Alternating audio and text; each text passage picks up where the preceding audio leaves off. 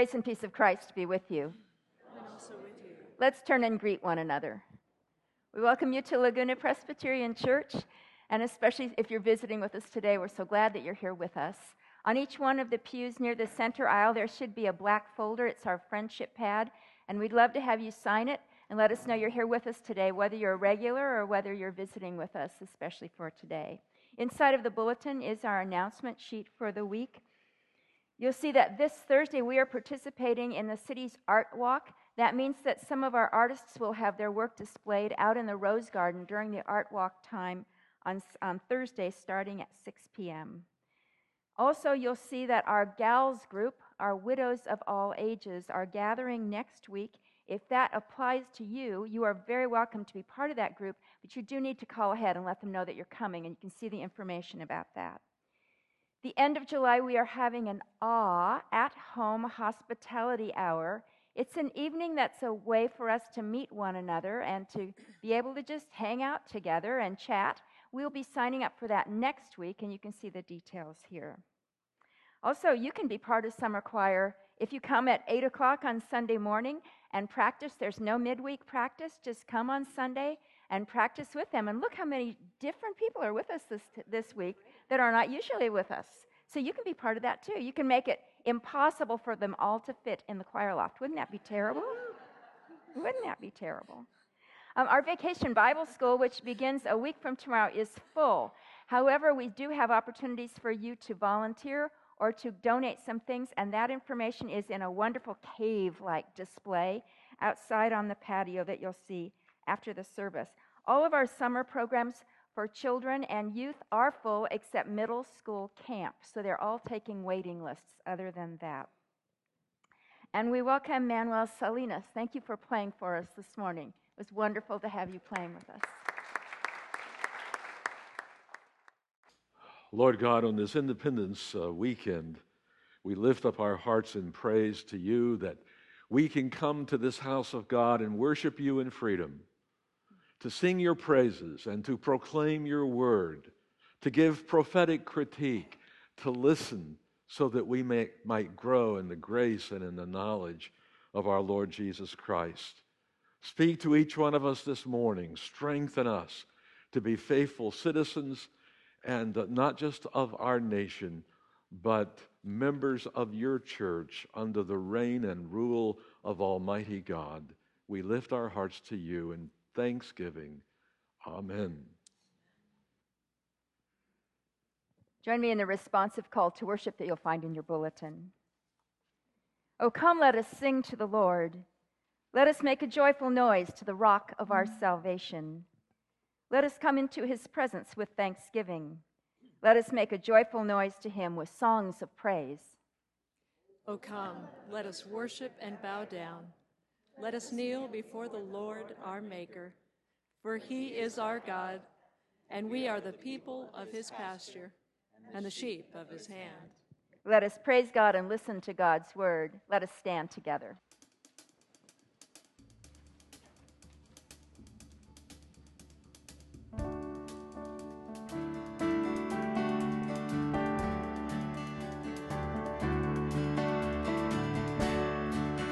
Church, now is the time to worship. So we sing together, Come. Come, now is the time to worship. Church, Come, now is the time to give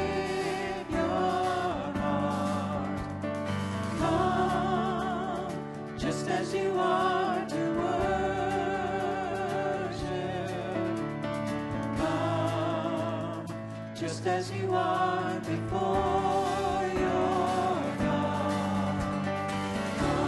One day, church, one day.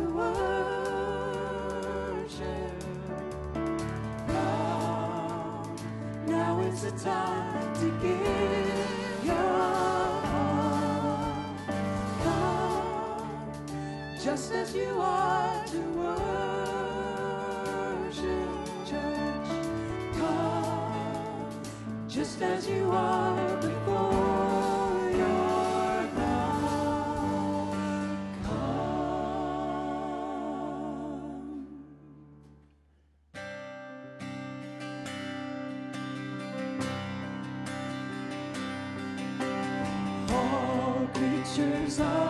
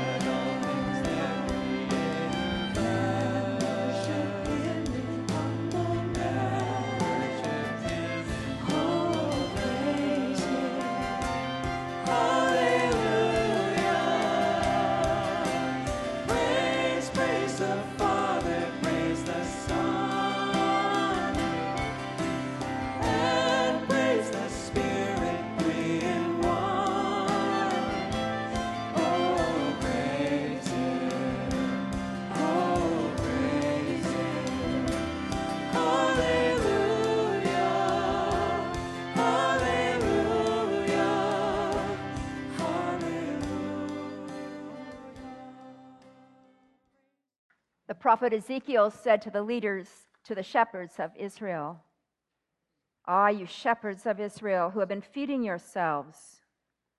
Should not shepherds feed the sheep? You eat the fat. You clothe yourselves with the wool. You slaughter the fatlings, but you do not feed the sheep.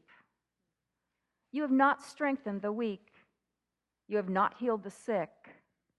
You have not bound up the injured. You have not brought back the strayed. You have not sought the lost. But with force and harshness you have ruled them. My sheep were scattered over all the face of the earth, with no one to search or seek for them.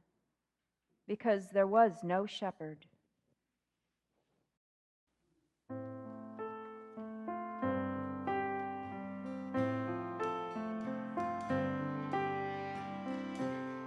A servant, Lord, this day.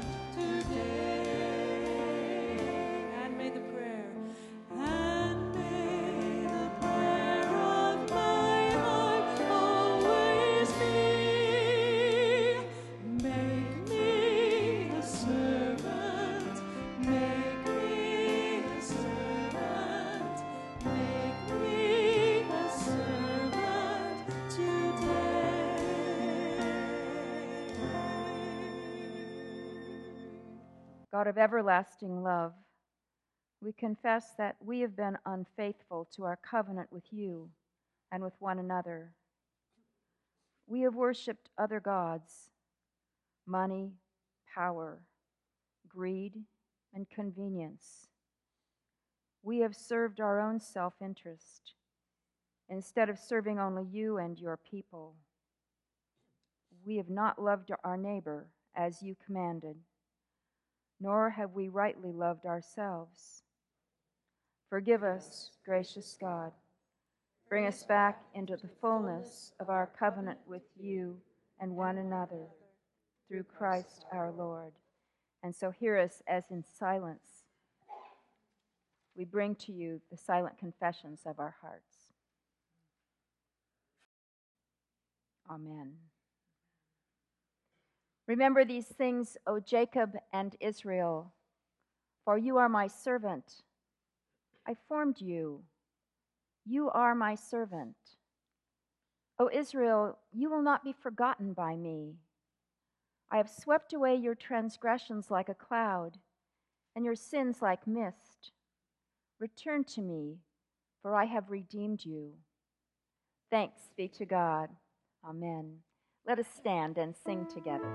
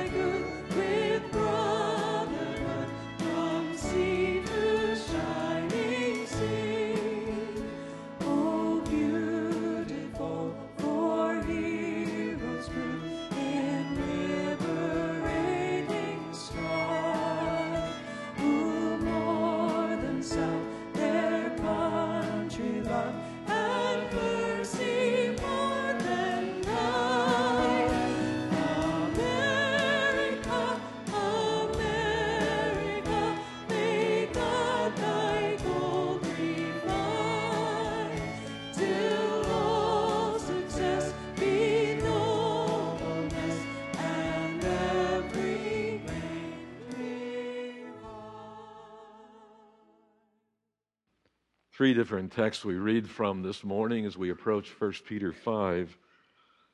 Two from the Gospel of John, John chapter 10 and uh, John chapter 21. But chapter 10 is one of those great I am sayings of this gospel, reminding us of how the Lord God identified himself to Moses at the burning bush I am who I am.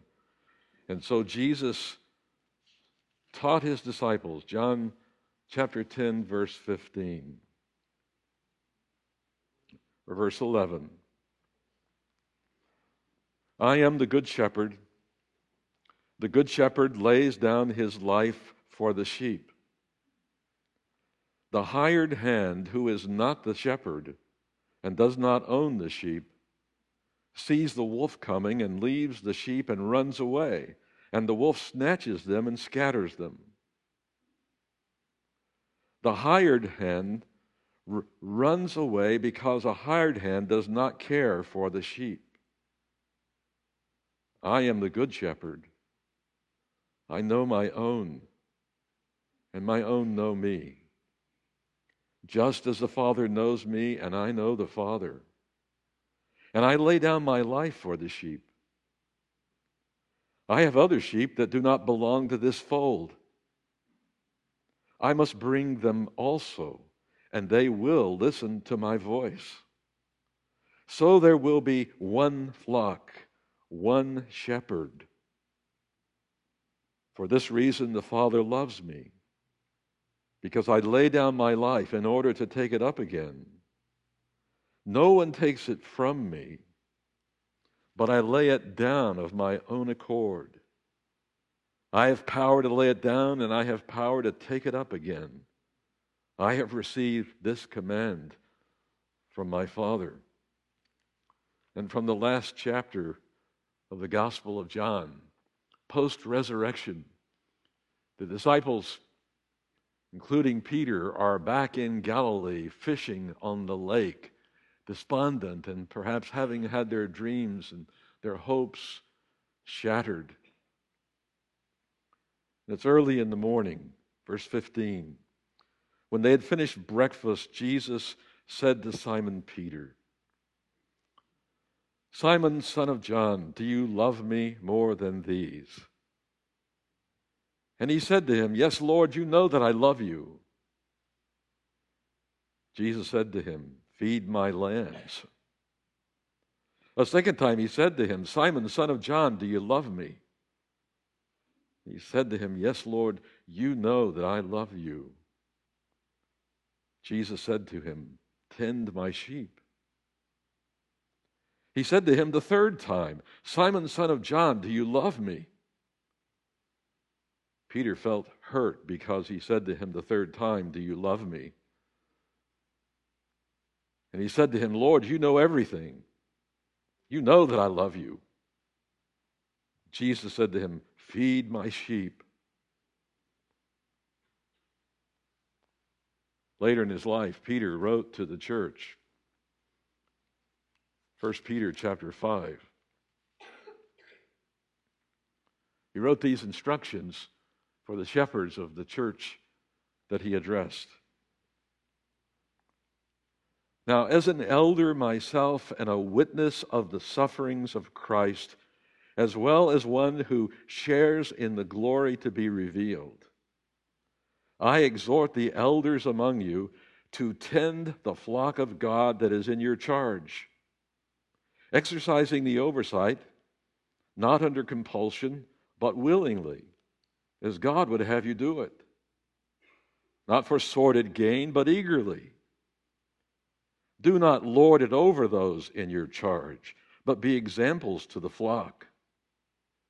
And when the chief shepherd appears, you will win the crown of glory that never fades away.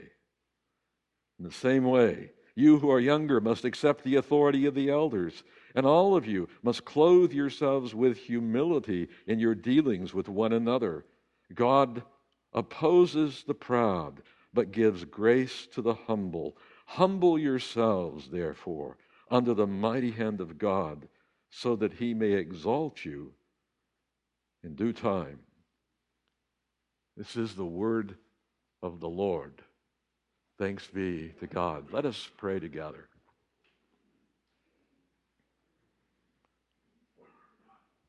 Good Shepherd, we pray that the power of your Holy Spirit may bring illumination to your word this morning. Write its truths upon our hearts. Grow a deep love within all of our hearts for you and for one another and for this world in which we live. We ask in Jesus' name. Amen. These texts that I have read are about leadership. And there is no more relevant subject in our time than this subject of leadership and what it means to be a leader, either in the nation or the church or in the larger world. I listened to an interview with David Gergen, who is one of my favorite political commentators on the faculty at the um, school in, uh, at Harvard. He teaches about leadership. And the interviewer was asking him this question What does it take to be a great president of the United States? And Gergen responded, Of course, to be great, the context has to be great. The nation must must face a tremendous crisis and, and a demand for leadership that is well beyond the capabilities of normal people. Context. And then he turned to those personal characteristics of leadership that are so necessary and oftentimes so lacking in our time character, personal integrity, judgment,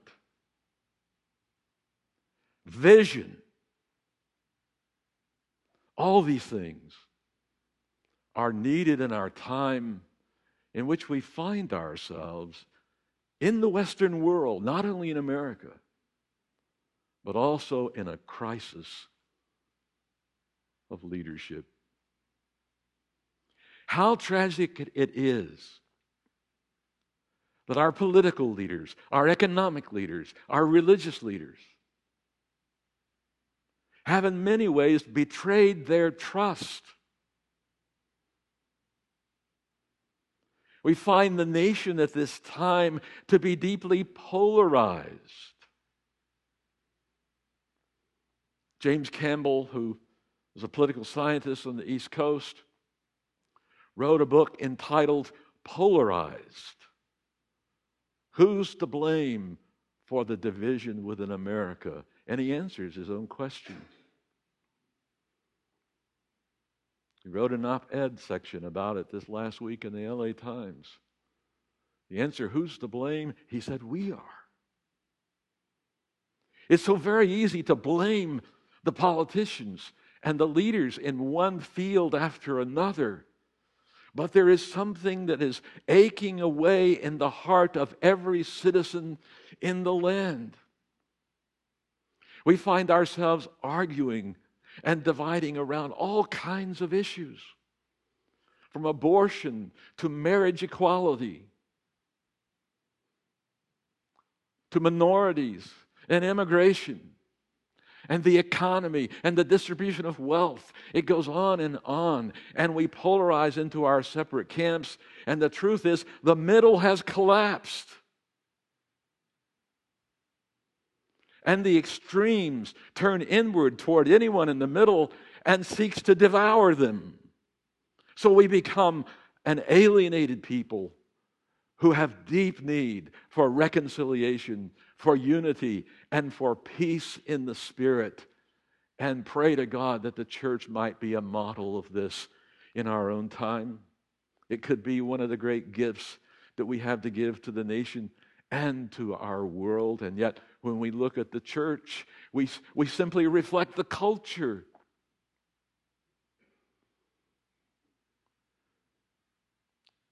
All the mainline denominations are fragmented and losing in members.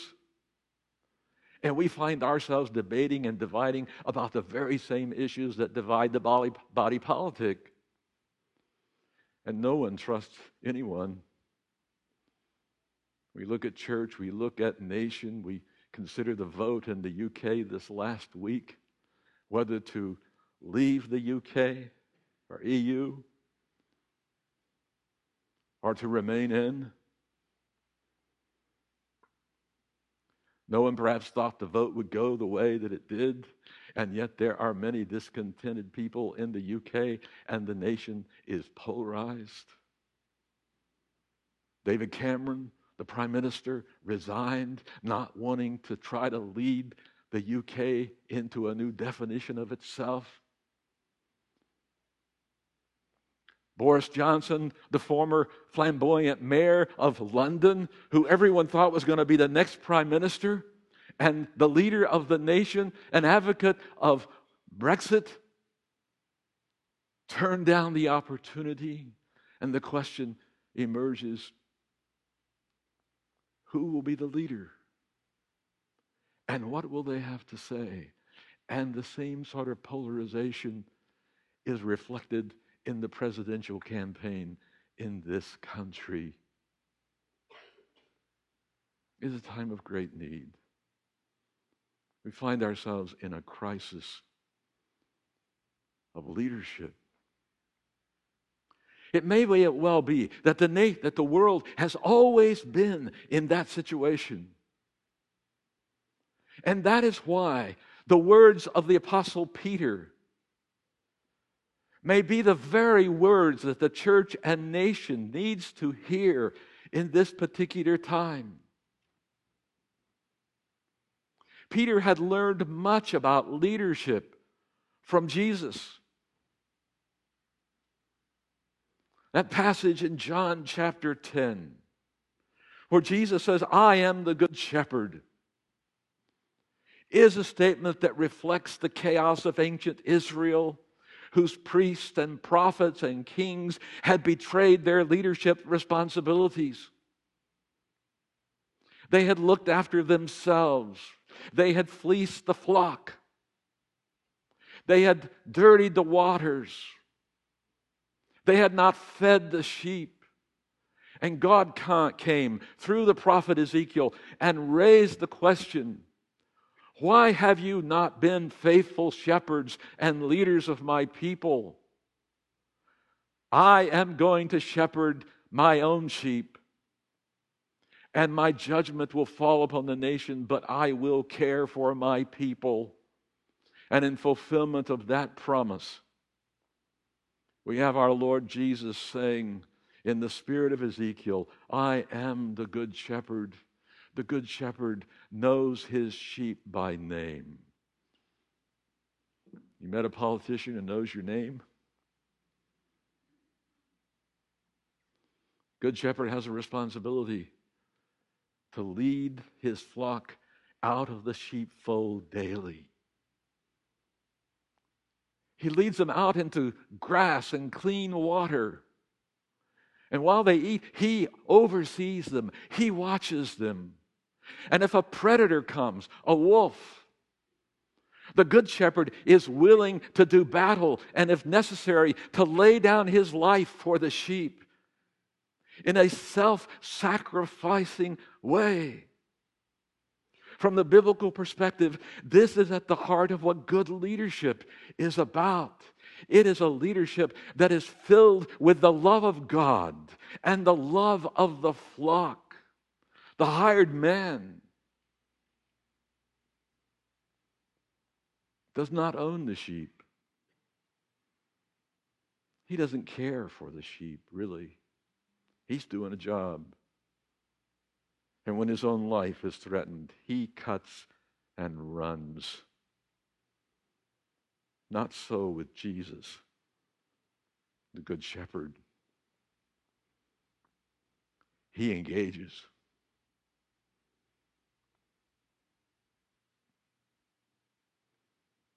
Peter heard these words. And he understood by this time that he was being called to follow the example of Jesus. And yet, As Jesus' end came in the Garden of Gethsemane that night when Jesus was arrested, Peter denied three times that he ever knew Jesus. And he went out and wept bitterly because of his failure. We have to look upon Peter with compassion and love the man. His heart was broken. The disciples returned to Galilee. And there they were fishing again all night long. They caught nothing.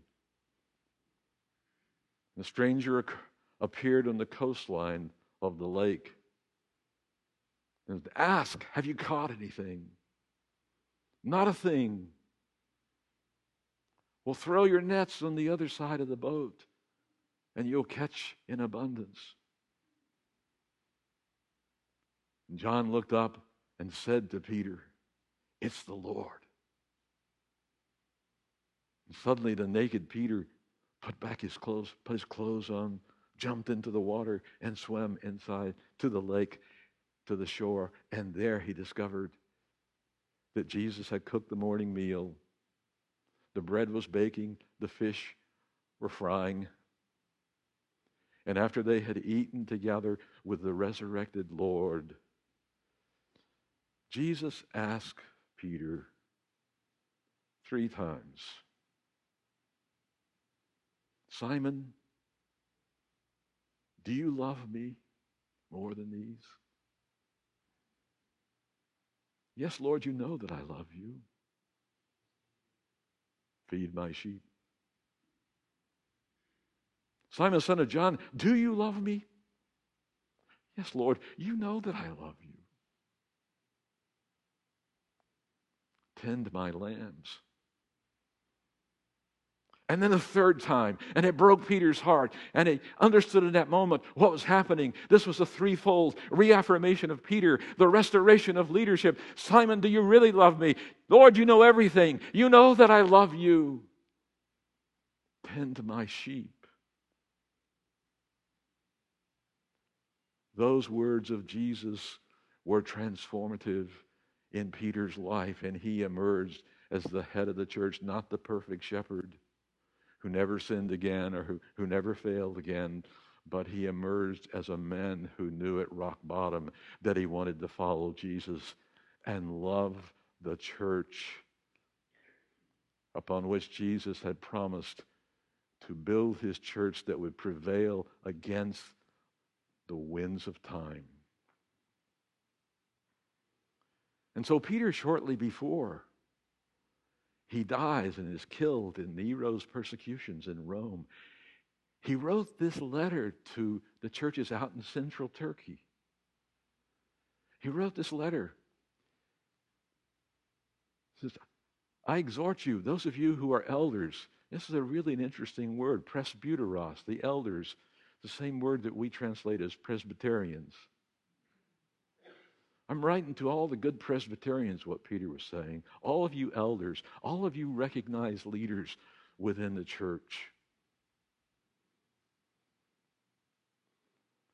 I'm calling you to tend the flock of God, the very words that Jesus had used with him at the lake in Galilee. Tend the flock, feed the sheep. And what Peter was saying was something very profound. There were three or four or five points, even, about leadership in this passage in 1 Peter that the church and the leaders of the world need to hear anew as they exercise their authority and power for the sake and the well being of the whole flock. Why tend the flock? First and foremost, because it is God's flock. That may seem to be so simple. And yet, Peter's not saying it's my flock or it's your flock, that you own the church. He is saying that this is the church of our Lord Jesus Christ. It is the flock of God for whom Christ died to reconcile us to God and to one another. Therefore, accept the stewardship responsibility that I'm charging you with to tend the flock of God. And that makes all the difference. We are continually reminded in our leadership in the world that we do not own the world, but God created the world and God owns it and has placed us in this garden to tend it and to care for the sheep, not to destroy it. By the time we get to Genesis 3, we know what humanity has done with the garden spoiled its waters, ripped off its natural resources, oppressed the poor, a world filled with violence. We've betrayed our stewardship responsibility. We've been self centered. And we desperately need to repent and to turn to God for the healing of the land. Tend the flock of God. Not out of compulsion, but willingly, as the Lord would have you do it, willingly. When you think of a will to do something, that means a determination, and it may draw forth all the strength and power that is within your heart to do it. You may not want to do it, but you know it is God's will for you to do it. And you're not charged with leadership uh, simply because you're being driven to it by a command of God, but you're doing so something because you love the object of your commitment. You love the flock of God and you're willing to serve. And that may not be easy. The flock may be filled with all kinds of difficulties. Predators may come from the outside. You may have to do battle. You may have to risk your own life.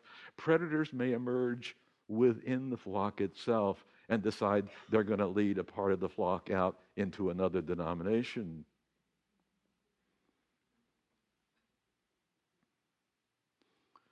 One of my pastor friends bought a book and gave it to another pastor friend because he was having difficulties with members of his flock. The book was entitled These Sheep Bite.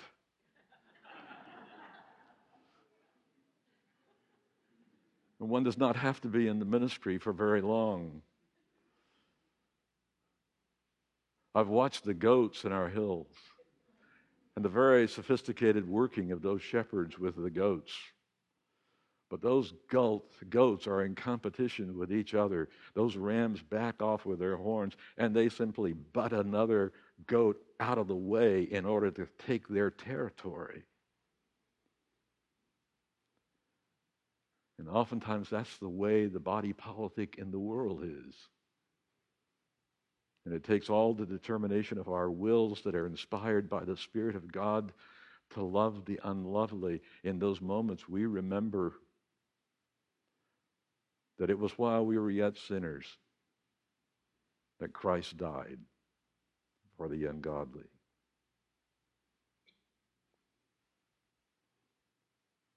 Exercise your leadership, not for sordid gain, but eagerly not to enrich yourself or to achieve, to achieve success or esteem or our honor, but eagerly out of devotion to God.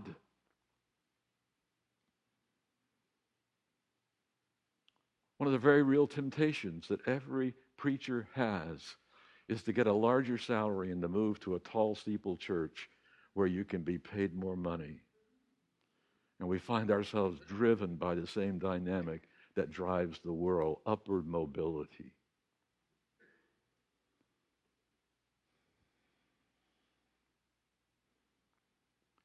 And so it is in, in all of our society. The people, the sheep, are competing to get ahead, which in itself is a source of great creativity and accomplishment in our country. And we're grateful for all the gifts that have been brought to that. Not long ago, CNN online posted a chart about the 15 most wealthy preachers in the country. I was just thankful my name was not on the list. Most of our churches work really hard to keep the preacher poor.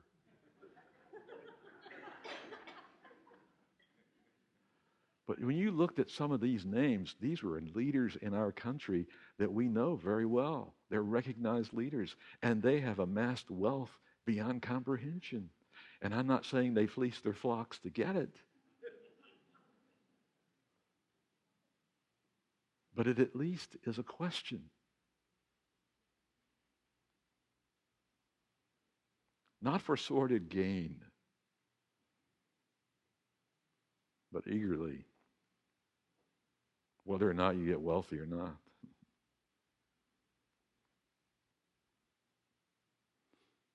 Don't abuse your power.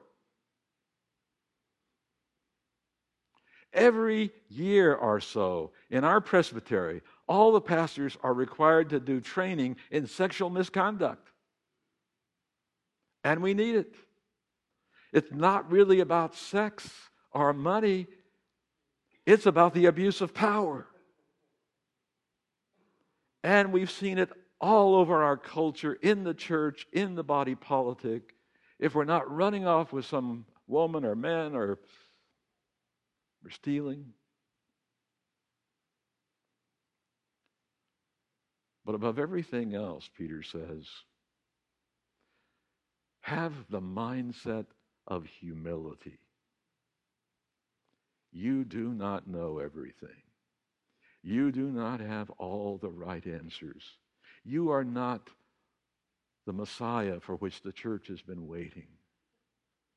Nor is your church the perfect church. And you will not survive and prosper as the flock of God unless you all clothe yourselves in humility and model what Jesus modeled for the disciples, who, though he was in the form of God, did not count equality with God as something to be exploited, but emptied himself and took upon himself the form of a slave. In human likeness, he humbled himself and became obedient even unto death. What an example!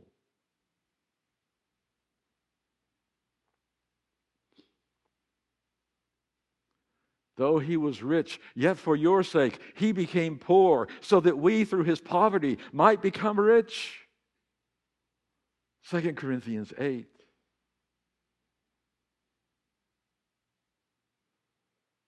And then in Peter, clothe yourself with humility, because it is the great virtue that can glue a society and a people together as they live together as forgiven sinners who are learning to love one another. Now, learning to use authority and power is one of the primary things we need to learn, and it starts when we are kids. I was touched so much by Peter Marty's editorial in the Christian Century magazine. He's the new publisher of that very prestigious magazine. He's a Lutheran pastor in uh, Davenport, uh, uh, Iowa, a leader in his church, and has just recently been appointed to be the, the publisher of the Christian Century. And he was writing about the secret of authority, and he shared about his experience in elementary school of being appointed to being a one of the patrol guards for the, for the school crossing. In our elementary school, I'll never forget, we shared it around with ourselves, and we got a special belt that we wore with uh, reflectors on it. And we stood out there, we had a badge and a hat, and we were charged, together with an adult who supervised us, with making sure that our students got safely across the street.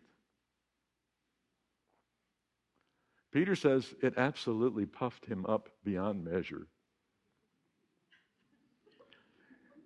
And he began to seek to assert his authority. And all of his classmates, not many of his classmates, really appreciated his antics. And, but it's just an example of how we oftentimes do not know what to do with authority and power. And I want to read you because he, he writes so beautifully. I want to read you a portion of what he said. He said, Most of us encounter this relationship between power and authority early in life. Even if it takes some time before we recognize all the dy- dynamics at play. Fourth graders, safety patrol was my first flirtation with raw power. Most of us selected for patrol duty developed bigger heads than we deserved in part because the responsibility of protecting little children induced some awe in us. We believed that we were the only saving reality between a child and a fast moving car. With outstretched arms in an orange reflective belt buckled to our bodies, others might have confused any of us with a glow in the dark Jesus, minus the cross. I enjoyed the added benefit of knowing how to whistle through my teeth. With a quick, shrill burst, I was able to command a dump truck to halt or stop a couple of seven year olds tussling at the curb. Although I relished this whiff of power, I had no authority whatsoever. It took years of observing others before I learned that I had confused the authority of power with the power of authority. Like Richard Nixon after Watergate, who still had the full power of the presidency at his disposal, but zero authority. I couldn't find a single kid who loved the commanding manner of my safety patrol antics. I had yet to grasp the magnificence of another president, Abraham Lincoln, who possessed great authority, but who was often reticent to exercise the full powers of his office. Social theorist Max Weber describes power as having a coercive element and authority as having a non coercive one. You can do what I ask of you because you have to do what I have the power to make you do. Or you can do what I ask of you because you want to do it out of respect for who I am to you. The difference between the two motives is huge. I have noticed among people I admire that those who sacrifice the most in the way of love also end up with the greatest authority. In the New Testament, Jesus repeatedly exercises his own special power of authority through love. With no political clout, no military at his command, no particular social prestige, and no wealth to his name, he reserves the authority of power for special occasions we do not see him positioning himself to make others do what he commands. Instead, other people have to want the life he proposes. Jesus removes an unclean spirit from a convulsing man inside a synagogue. His exercising power is on full display. But that act of power prompts the gathered worshippers to be astonished by his authority. What is this? A new teaching? with authority. What they saw in Jesus was more than raw power. They witnessed the power of love. And in that love is the secret of the Lord's authority. This is what Peter is talking about. And it is the power of love for the body of Christ for which Christ died.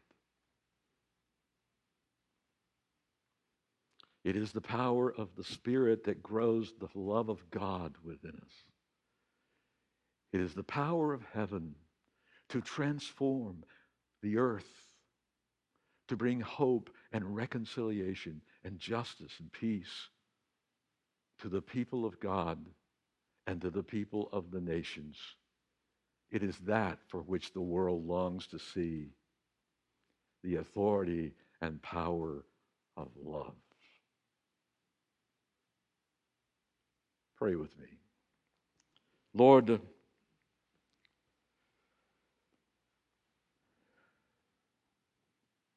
we need you. We are powerless without you. We have no gifts that are adequate to lead or to follow.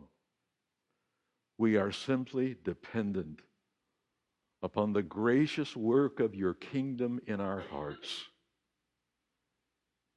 Help us to hear this call to discipleship over and over again.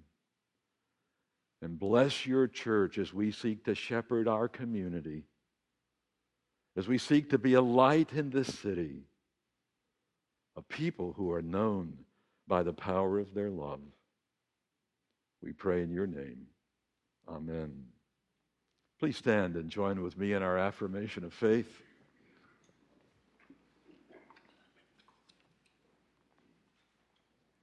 These are the words of St. Francis of Assisi, who wrote this prayer as a, as a statement of the meaning of his own life and his call to the ministry. Together, Lord, to make me an instrument of your peace. Where there is hatred, let me so love. Where there is injury, pardon. Where there is doubt, faith. Where there is despair, hope. Where there is darkness, light. Where there is sadness, joy. O divine Master, grant that I may not seek so much to be consoled as to console, to be understood as to understand, to be loved as to love.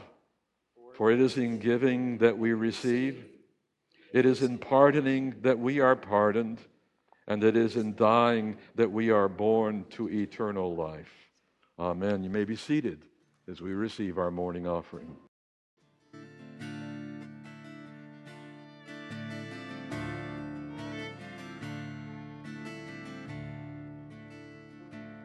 We are one in the Spirit. We are one in the Lord. We are one in the Spirit. We are one in the Lord.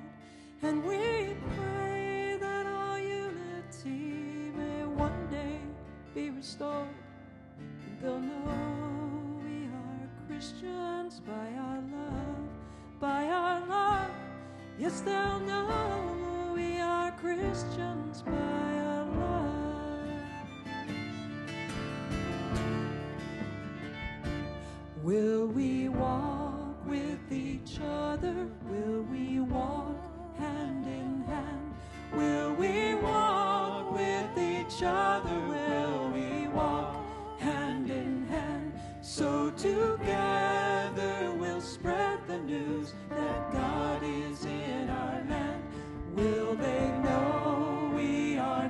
are Christians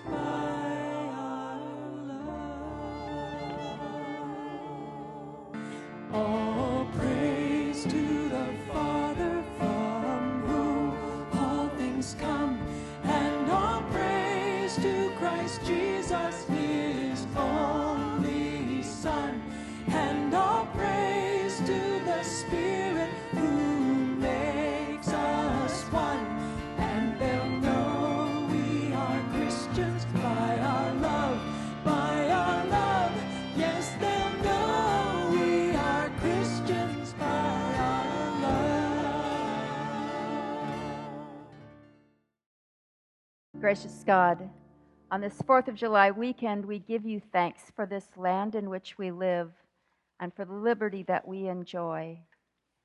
Though this world depends upon your grace, it is governed and tended by mortals. And so we pray for those who walk the corridors of power in this and other lands, whose judgments we value or fear. May they make decisions with courage and integrity and resist any, att- any temptation to abuse the power entrusted to them. Pray for the UK as they choose a new prime minister and for our country in this year of elections. We bring to you the peoples of this world, so polarized into camps by fear and hostility. For those who live in hunger, in fear, in oppression, for those who are held hostage. We pray for all who grieve the International Justice Mission staff who were killed this week in Kenya, for all who grieve the loss of life in Baghdad, in Bangladesh, in Istanbul. And we ask for peace in Syria. We bring to you also those whose bodies fight disease and pain, those whose minds are anxious, those whose failures overwhelm, those whose loneliness and grief move them beyond tears, and those who watch and wait with them this day. Hear the names of these for whom we pray as we speak them aloud before you.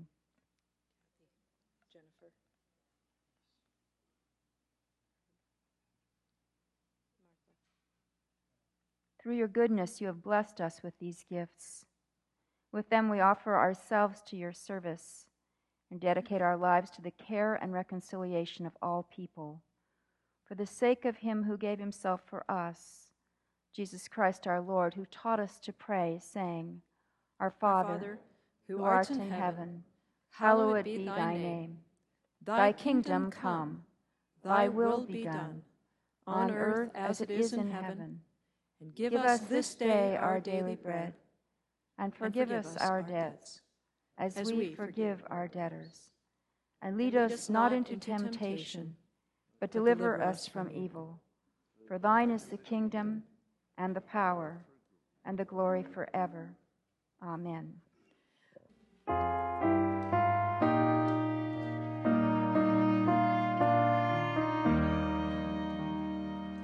This is my song,